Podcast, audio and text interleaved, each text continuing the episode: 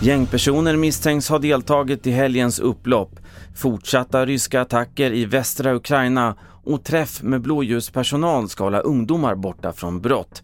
Jag först i T V fyra-nyheterna om att polisen ser väldigt allvarligt på helgens upplopp där totalt tjugosex poliser skadats och tjugo polisfordon skadats eller förstörts.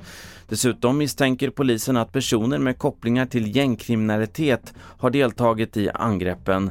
Det sa rikspolischef Anders Thornberg på en pressträff för en timme sedan. Det här har ingenting med protest att göra utan det är ett oförsvarligt angrepp mot vårt rättssamhälle och vår demokrati. Det här är mycket oroväckande och vi tar till, kommer att ta till kraftfulla motåtgärder. Det här ska inte fortsätta, det ska slås tillbaka. Vidare till Ukraina där nattens explosioner i Lviv krävt minst sex dödsoffer, det uppger borgmästaren där. Och i huvudstaden Kiev ljuder flyglarmet för fjärde dagen i rad när Ryssland fortsätter sina artilleri- och missilangrepp på flera håll. Vår reporter Therese Kristiansson är på plats i Bucha, nordväst om Kiev. Vi har hört explosioner eh, på avstånd, flera stycken. Vi vet inte alls om det har träffat något eller om det är något som har skjutits ner.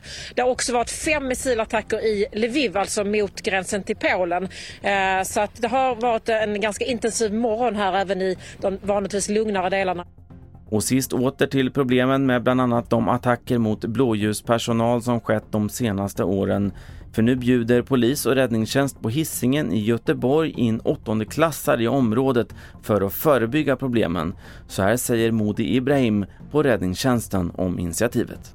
Jag tror inte vi kommer få bort eh, alla ungdomar, men jag tror att någon ungdom kommer få sig en tankeställare efter den, den här dagen.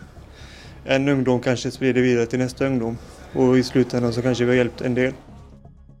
Fler nyheter i appen T V fyra-nyheterna. Mitt namn är Carl-Oskar Alsen.